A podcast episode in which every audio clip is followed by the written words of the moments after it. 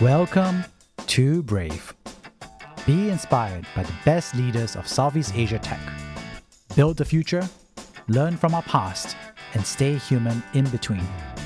I'm Jeremy Au, a VC, founder, and father. Mondays for no BS commentary on the latest startup news with Shiyan Koh, managing partner of Hustle Fund. Thursdays for in-depth interviews of changemakers across the region, sharing about the highs and lows of their lives. Join us and over 10,000 subscribers at www.bravesea.com for transcripts, analysis, and community.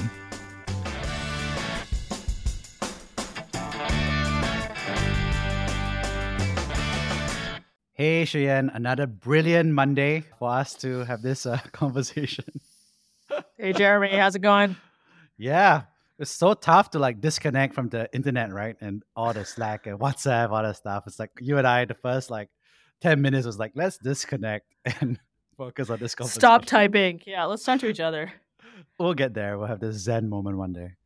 We had this fun debate, and we were definitely inspired actually by the All In episode, which was talking about predictions for 2023, right? And we said, okay, you know, it'd be nice to also talk about Southeast Asia tech who will be the winners, who are going to be the losers, and our one contrarian belief for 2023. We had a nice little debate over WhatsApp and Mini won, and then we were like, oh no, we got to hold our fight for our in person squabbling over recorded for everybody. So, Shiyan, how are you feeling about that? I mean, you don't have to ask me to squabble, right? Like, this is this is fun arguing. But I mean, also predictions are generally a fool's errand, right? Like, who knows the future? We can make some guesses. We'll probably be wrong on half of them. So let's see what happens. But I think winners in 2023. I mean, I think Southeast Asia as a region is the winner, right? So I think a, across a couple things. So one is, I think with the conflicts that are happening in the world and you know, all the things that were happening in 2022 in China, there has been a real flood of like people and capital into the region. So whether it is entrepreneurs being like, "Hey, we're kind of getting shut down by Xi Jinping. We need to go find other markets." It's people saying, "I gotta get my capital out of here. I don't want to live in a lockdown in Shanghai." Whatever it is, there's people moving out and into the region.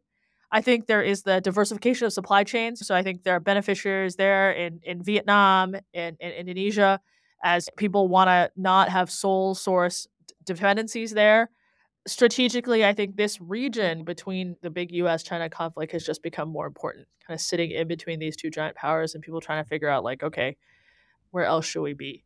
And it's a demographically young region. It's a region that has relative political stability. Um, and now I just sound like that Google Temasek report. High internet penetration, growth of e commerce, blah, blah, blah. But in general, I think 2023 is a relatively better year, a winner in some of the shakeouts that have been happening. I mean, I think if the US really goes into a deep recession, there will be a whiplash, right? And there will capital flows will will tighten. So we'll have to kind of see how that goes, but that's my winner prediction. My loser prediction is overcapitalized companies. Wait, wait, wait, wait. Wait, no, we're gonna debate now. Okay, okay, I, got, I got, I got to go. My, I got. I got to respond to the You do, you do, you do, you do. Okay, okay. Well, okay, I'll be, I'll be, I'll talk, I'll be the nice guy here, right? So I agree with you about that Southeast Asia economy report, and let's add in a couple more positive things, right? Like people are more using more internet, people are shopping more online. I would also add inflation has been less of an issue, right? We don't have our gas being cut off. We still have energy from Southeast Asia is buying gas from everywhere. Nothing stopped there, so energy is still okay.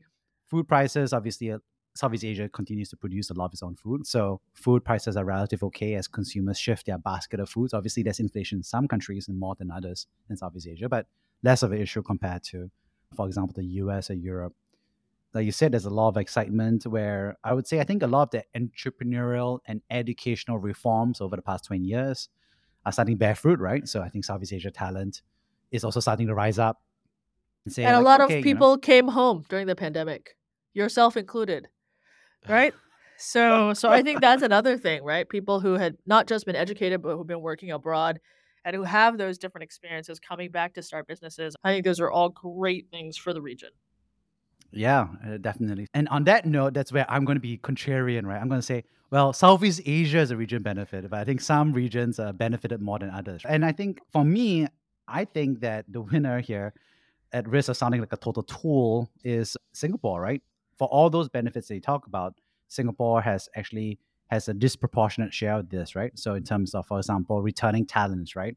Singapore had a huge diaspora of folks that were working in the US and everywhere, and they came back during the pandemic. And so I think it benefits them. Whereas I think the num- amount of talent that went back to, for example, I think the Philippines, for example, is a lower percentage, right, compared to other regional countries. Yeah, but I mean, that's because we're a Yeah. tiny country. And even those people that come back, they're not starting companies in Singapore only. It's not big enough. So even if they start the business here, it's going to be addressing the region. They're going to want bigger markets to attack. Um, oh yeah, I mean, I'm not going to let you get off so easily, okay? I'm going to fight back. Yeah, we can fight each other. No, I agree. with Southeast Asia benefits. I don't disagree with you. But Yeah, then, yeah, yeah. well, you talk about companies. They came back, and where they're living, they're living. A lot of them want to live in Singapore, and Driving our being- home prices up. Yeah. And also they're registering the companies in Singapore, right? So they are domiciling the companies in Singapore, which is becoming a little bit of a Delaware kind of like situation, which is really interesting. So as a result, the Who gave you this talk track? Is the government paying you? What's happening here? No, I think there are negative downsides as well.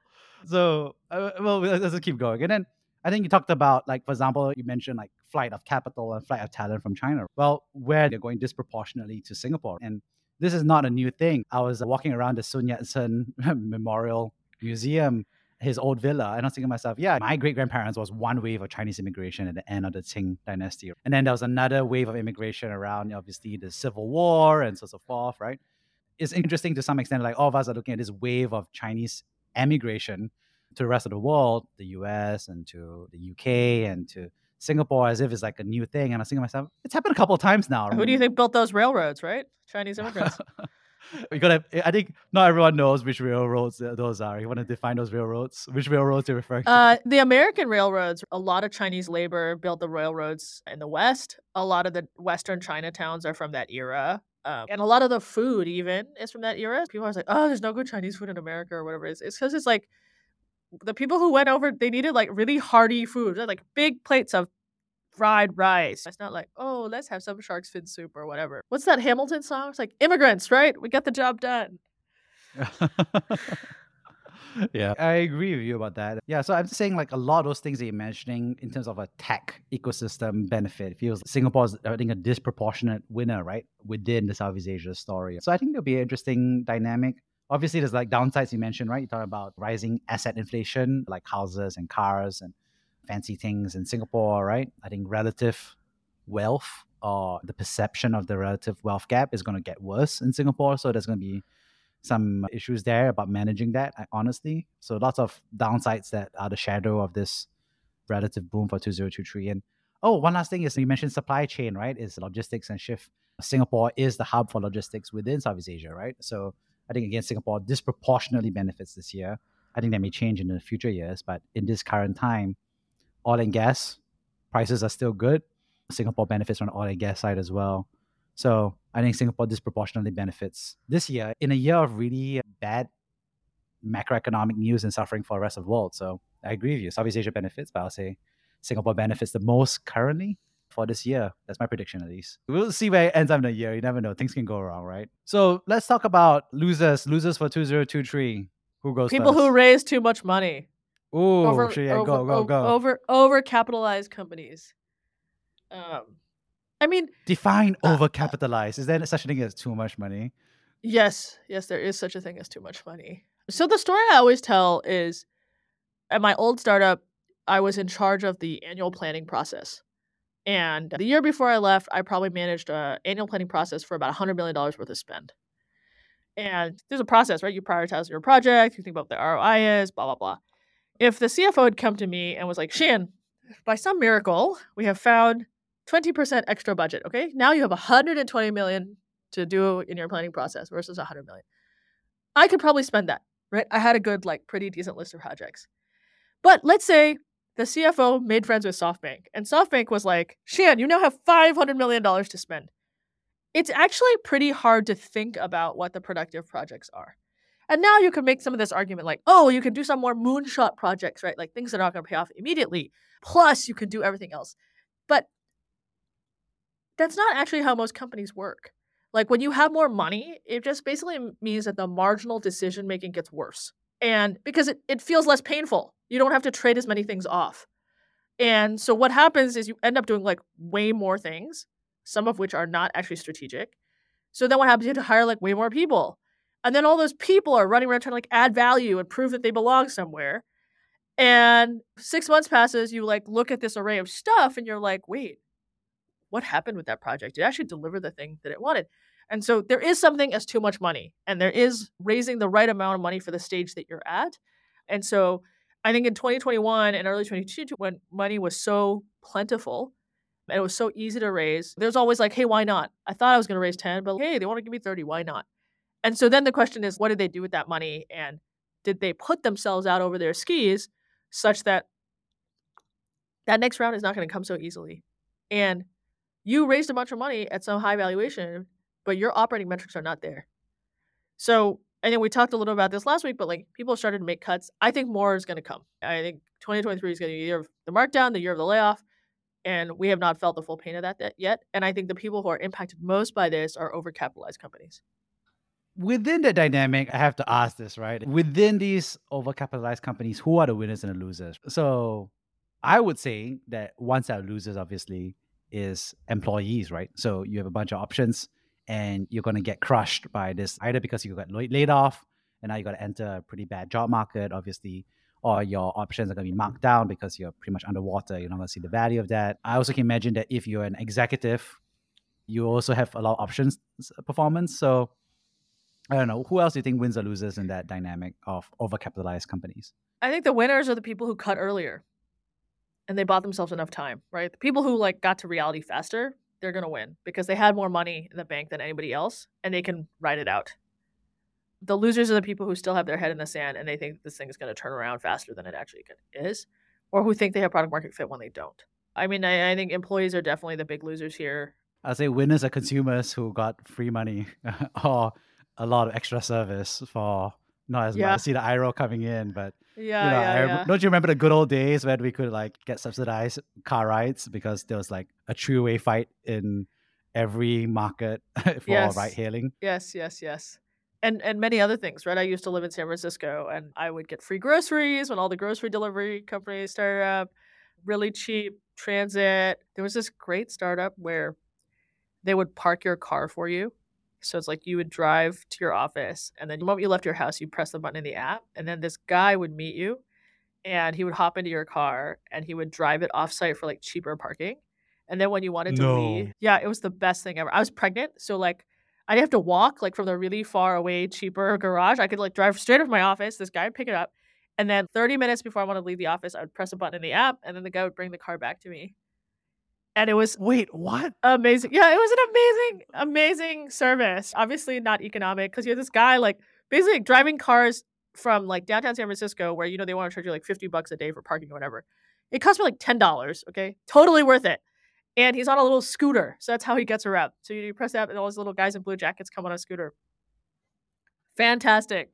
Not a great business but fantastic service. How much do you think the startup and in, in fact the VC was paying you for every transaction you did there. I don't know. I don't know, but I think they raised and burned probably like ten plus million bucks. So Ooh, yeah, so they know. must have been like subsidizing you maybe like ten bucks or twenty bucks per transaction. At least, at least. but you know, saw saw me through my pregnancy, so I'm eternally grateful. So winners are, you know, it actually reminds me of this TikTok I saw. It was like this person was like, oh, this is how I live for free every day. And she was basically just creaming off every startup freebie. that was happening every day. I think it went pretty viral. And I was thinking to myself, like, like this why is the not? consumer. I mean, why not? But I was just looking at the consumer. I was like, this is like the dark times. So winners are, I think, companies who figure out reality. Because if you're overcapitalized, I think you're right. Capital is an advantage. If you have a lot of it, you cut relatively early and deeply. Then you can just ride out this whole storm for the next two years or three years or four years. Yeah, but reality is really hard right? And no one ever cuts enough. I mean, like Coinbase did two 20% cuts like six months apart or whatever it was, right? It's hard. The evil word, zero based budgeting. It's what people need to do. Everyone's least favorite thing. Wait, I- now I got well. We're gonna do a side, quick side tangent. Then, but Twitter is like zero-based budgeting now, right? Yeah, Pretty much yeah. going to zero. They throw out everything. They just had an auction. I think they auctioned off a couple million dollars worth of Twitter bird signs and neon lights and sculptures and I mean, but the bigger driver is that revenue's down, right? So, like, yeah, you can cut your revenues down by forty percent. That's like a pretty big hole. The interest payment is coming due, right? On that on that deal. ooh. So, what do you think is gonna happen for Twitter and Twitter Singapore office slash Southeast Asia? I don't know. I don't know. This whole thing just seems like very perplexing to me. I hope Twitter doesn't die. I think it is actually a really great product that has done a lot of interesting things. It's done a lot of bad things too, right? But in terms of like exposure to ideas, distribution of ideas, I think it's been really amazing. And so I hope that they can get it into a format where it's an ongoing concern. Which, to be fair, I think if they had managed to retain the advertisers and then he had cut headcount and burn, I think actually the numbers would work out. Um, but the cut plus the drop in revenue, I think, is like a double whammy. Yeah, I agree. I mean, I, my prediction is that Twitter as a product will survive. I, I think that the social network and the social graph is, I don't know, strong enough to have some sort of network effects to keep going for quite a while. Heck, look at Facebook, right? As a product, we're still using it. At least us old, stodgy millennials and Gen Z folks who have to hang out with millennials are still using the product. I would say, yeah, but I think the revenue drop. I just think that fundamentally, obviously, everybody knows this, but Elon Musk overpaid. I mean, massively overpaid. And Yeah, I mean, he to- tried really hard to get out of the deal, right? He did all the stuff to get out of the deal, and he he could have just done a settlement. I think a settlement would have been the cheaper option. I mean, considering the opportunity cost of managing Tesla and SpaceX.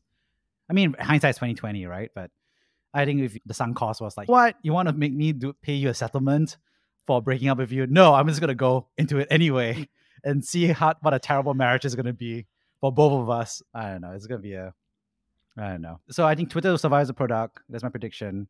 I think that Twitter as a price is overpaid massively. I think, like you said, interest payments are going to be huge. I think there's a, I don't know what's what, come to Jesus moment coming up for Twitter, I would say. I don't think Elon Musk is going to keep running it. I think he's just got too much stuff to do. Well, he had a So- poll. He did a poll on Twitter. Should I stay on as CEO? And everyone's like, no, you should not.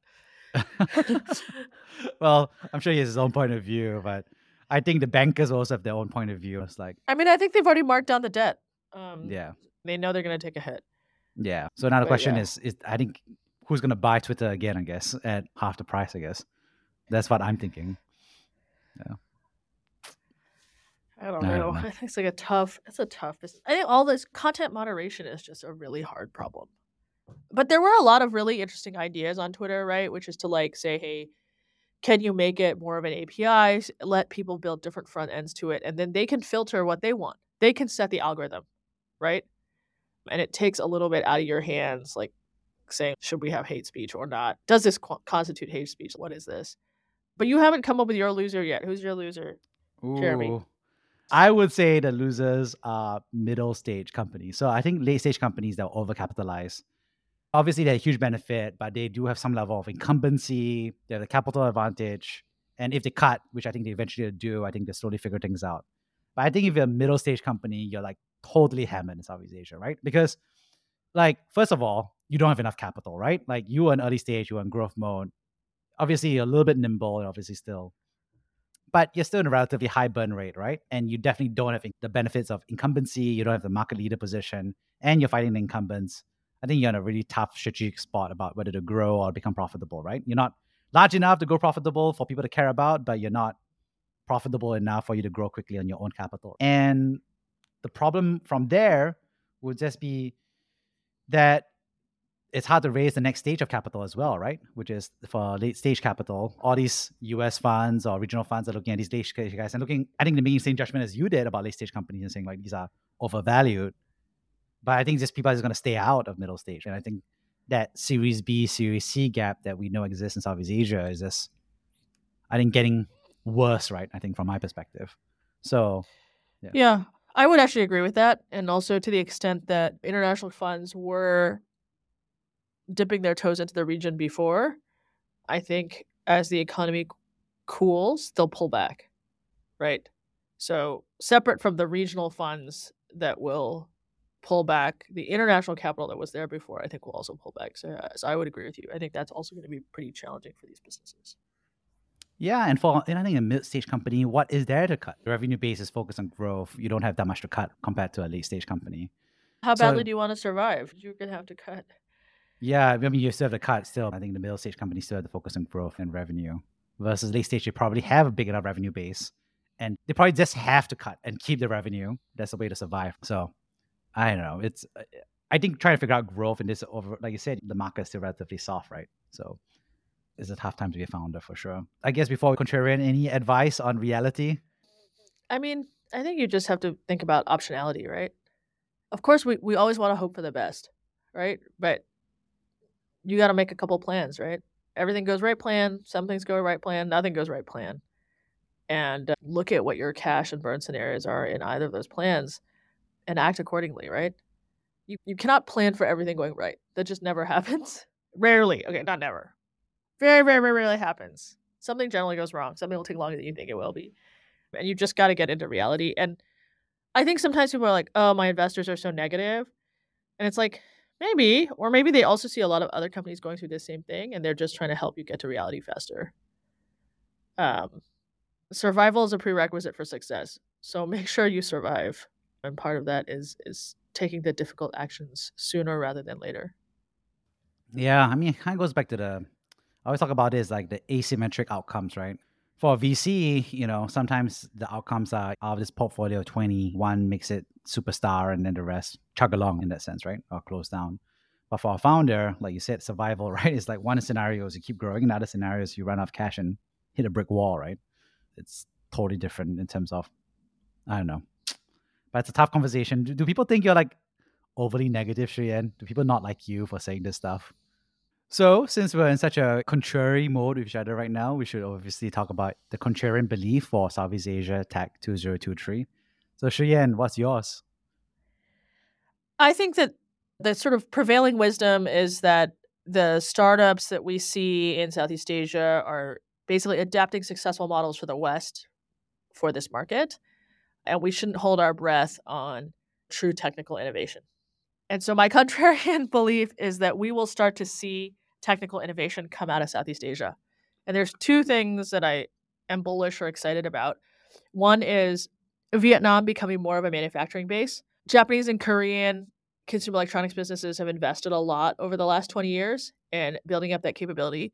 Vietnam actually has a really great, talented pool of electrical engineers. It's often probably overshadowed by more software, business process outsourcing types of things. And I think with the shift of Chinese manufacturing to second source in Vietnam, you're going to see more of that. And so that kind of cuts down on the cycles.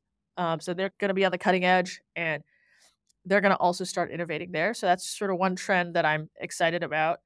And the other is I think you're starting to see more push towards figuring out ways to commercialize research out of the universities here in Singapore and elsewhere. And I think that's always been a big gap, right? The big gap between research and commerce. Met some folks starting up pre seed and seed healthcare funds. You don't see those a lot in this region, aimed at trying to find some of this research and, and bring it to market. So that's my contrarian view is we're going to start to see real technological innovation come out of Southeast Asia. Like, what kind of technological innovation? Like, nuclear Um, fusion?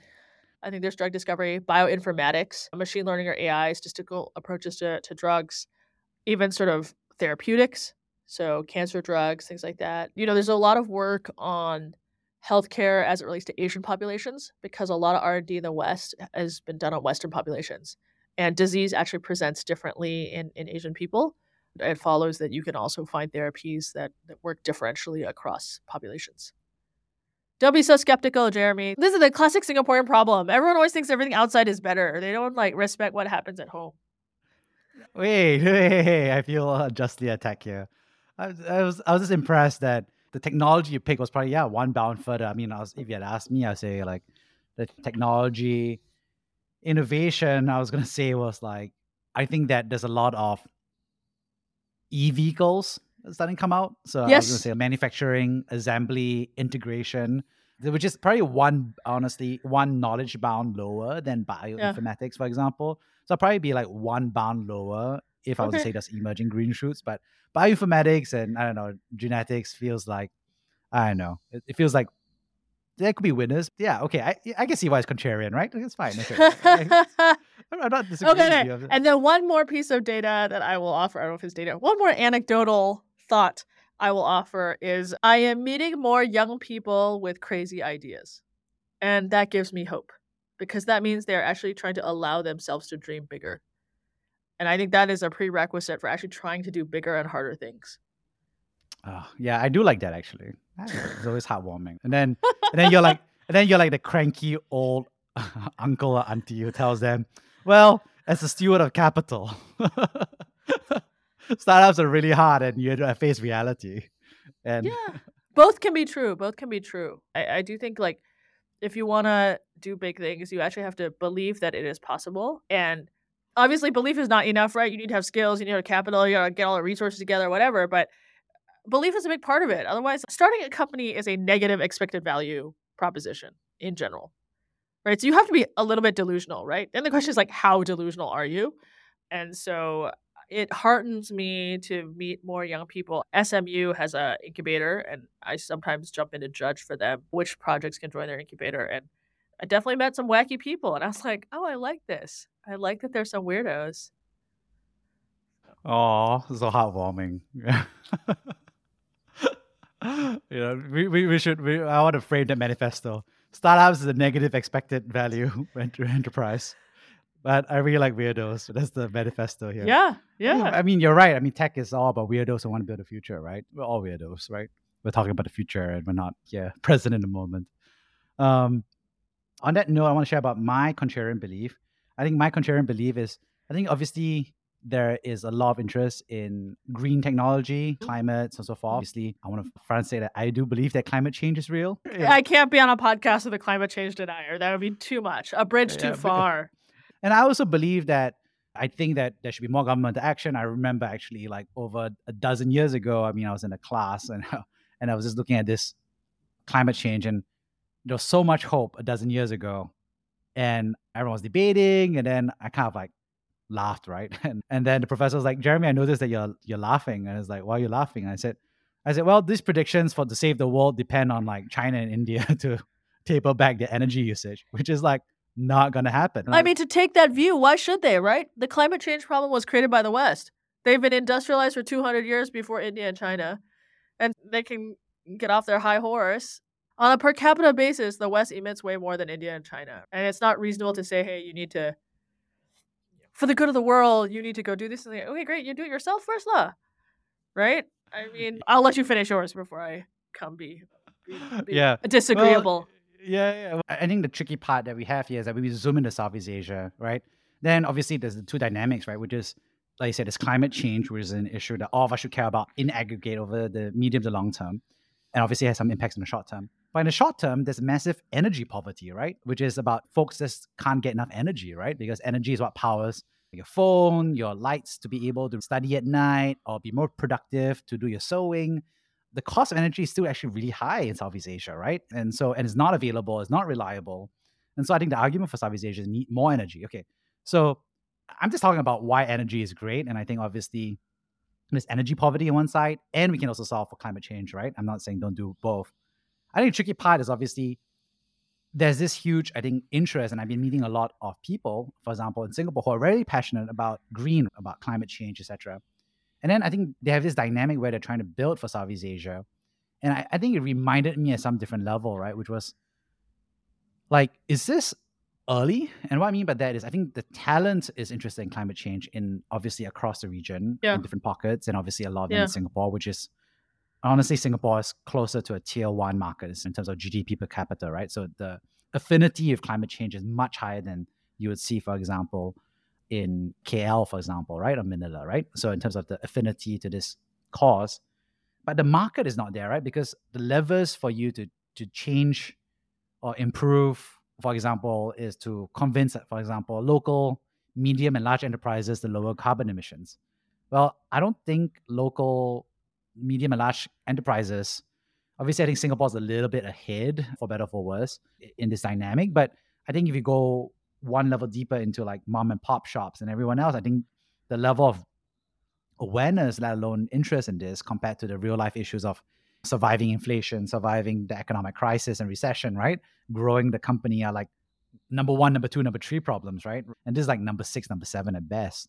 So I think there's a little bit like the talent for I have a soft heart and I'm working to work with ESG and climate tech folks in Southeast Asia. And I also feel like the local markets are not thick enough, or perhaps it's a little bit too early to be a really fertile ground for everybody. Okay. So I think that's going to be interesting. I'm actually going to disagree with you on this, right? I don't think people are going to do things against their own economic interests out of the goodness of their heart. I think that's just like, no, not going to happen. However, I do think that some of this pressure is actually economic. So, suppliers who are selling into the US and EU are getting requests from their end customers to show, hey, are you doing anything for the climate? Like, how green is your operation? And that trickles down into their supply chain. And so they are actually then forcing their own supply chain to also report on their carbon emissions. And so the, the carrot is right, is like, I need to continue selling into these markets, right? Otherwise, I don't get certified. It's like what happened with the shoe companies and child labor, if you remember in the 90s, right? Which is like, hey, Nike, Adidas, whatever, they don't want to pay you if you're like using child labor in some of these markets. So it's, it's a similar dynamic. It is actually driven by an economic imperative. We have a portfolio company in this space, which is why I do know a little bit about this. Governments are offering low cost financing as a way to help these companies, these SMEs who are little subcontractors in these bigger supply chains, to adopt this software, to become compliant, and therefore continue and grow their business. So, so I think that's how it happens. No one's gonna do something out of the goodness of their heart. They do it because, hey, I'm gonna get access to a cheaper loan, or I can no longer sell to this customer because I, I didn't implement the carbon software. But I mean, honestly, you know what we could do? We could just not air condition all offices in Singapore to an Arctic temperature. That's something everyone can do that's very easy. Just make it two degrees warmer. Okay? And then we don't all have to wear sweatshirts and long pants and just embrace the fact we live in a tropical climate and maybe we can like use less energy. Yeah, I think that's like I said, I, I'm sympathetic and empathetic. I have a soft spot, right? I also care about this issue. I just think that 2023 will just be a really tough year because I think the rhetoric and bullishness, at least on the, the category, versus I think the actual market reality. And actually, I think you're right, by the way. Thank you for reminding me. I agree with you that there's a pull factor from the developed markets to care about this more. And actually, I think all I would say is this. I think if I had to be bullish, it would be on energy cost saving companies or energy efficiency companies. But I think anything that explicitly labels itself as green or ESG and saying that this is going to be the thing or value proposition that's going to give me venture capital or customer capital is probably going to find that it's not the most interesting part of their value proposition. So, but so I agree with you. And energy savings, efficiency, productivity improvements. I think that's the way. I, I suspect that any ESG or climate change company is going to like relabel themselves to be really focusing themselves on the business objectives. Yeah. Um, I would just say, Jeremy, while we have this podium, and I, mean, who knows how big our audience is, right? Like hey, climate change is real. There is a CO2 budget if we want to keep temperature rise in the envelope of one and a half to two degrees. And essentially, the math is if we don't do anything, we're going to hit that in 20 years. And that is going to leave vast swaths of this planet uninhabitable. And so, plant some trees, man. Get your government to plant more freaking trees. But yeah, I, it, it is a it is it is is a real it's a real big problem and, and the collective action right like is is very very hard yeah on that note yeah i mean we're both parents we both have children and potentially grandchildren in the future and they're going to inherit this earth that we leave behind in a hopefully well we already know we're going to trash this environment for the no, next no no i mean human uh, ingenuity can hopefully come through but like, yeah, if you haven't true. read that's true. there's this great book ministry of the future it's a novel, but but about climate change. I mean, I think it's a very very it's an excellent book. But yeah, yeah, yeah we got to fix it, right? Um, so. Yeah. And I want to clarify, I'm not saying that if you're doing ESG or green, I'm not saying that you'd stop doing it. You should do it for the sake of us.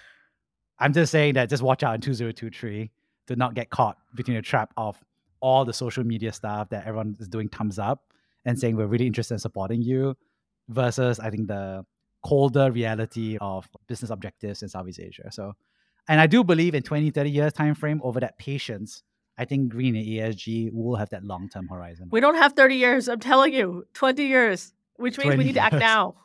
You mean 40 years? I mean, we can do this in 50 years, right? Oh, I mean, 60 years. I mean, that's okay. Our grandkids can inherit, right? so she has this. Just can't- can't. Shaking her head. Come on, this is the way. We don't deny the problem. We just postpone it and procrastinate. Um, on that note, let's kind of recap. I think the three big winners and losers. Can you recap your winner, loser, and contrarian?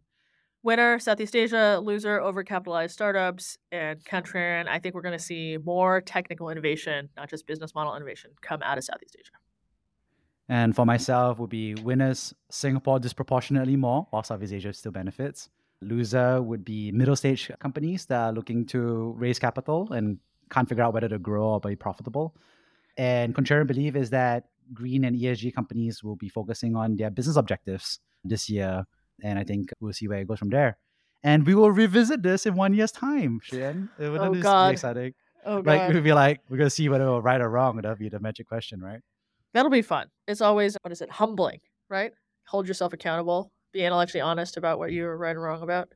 you you just like like watch yourself on your phone and you're just like, what was I talking about? That's the stupidest thing I've ever said. Oh my god, right? Oh, all right. Thanks so much. All right. Thanks, Jeremy. Have a great week. Thank you for listening to Brave. If you enjoyed this podcast, please share this episode with friends and colleagues. Sign up at www.jeremyau.com to discuss this episode with other community members in our forum. Stay well and stay brave.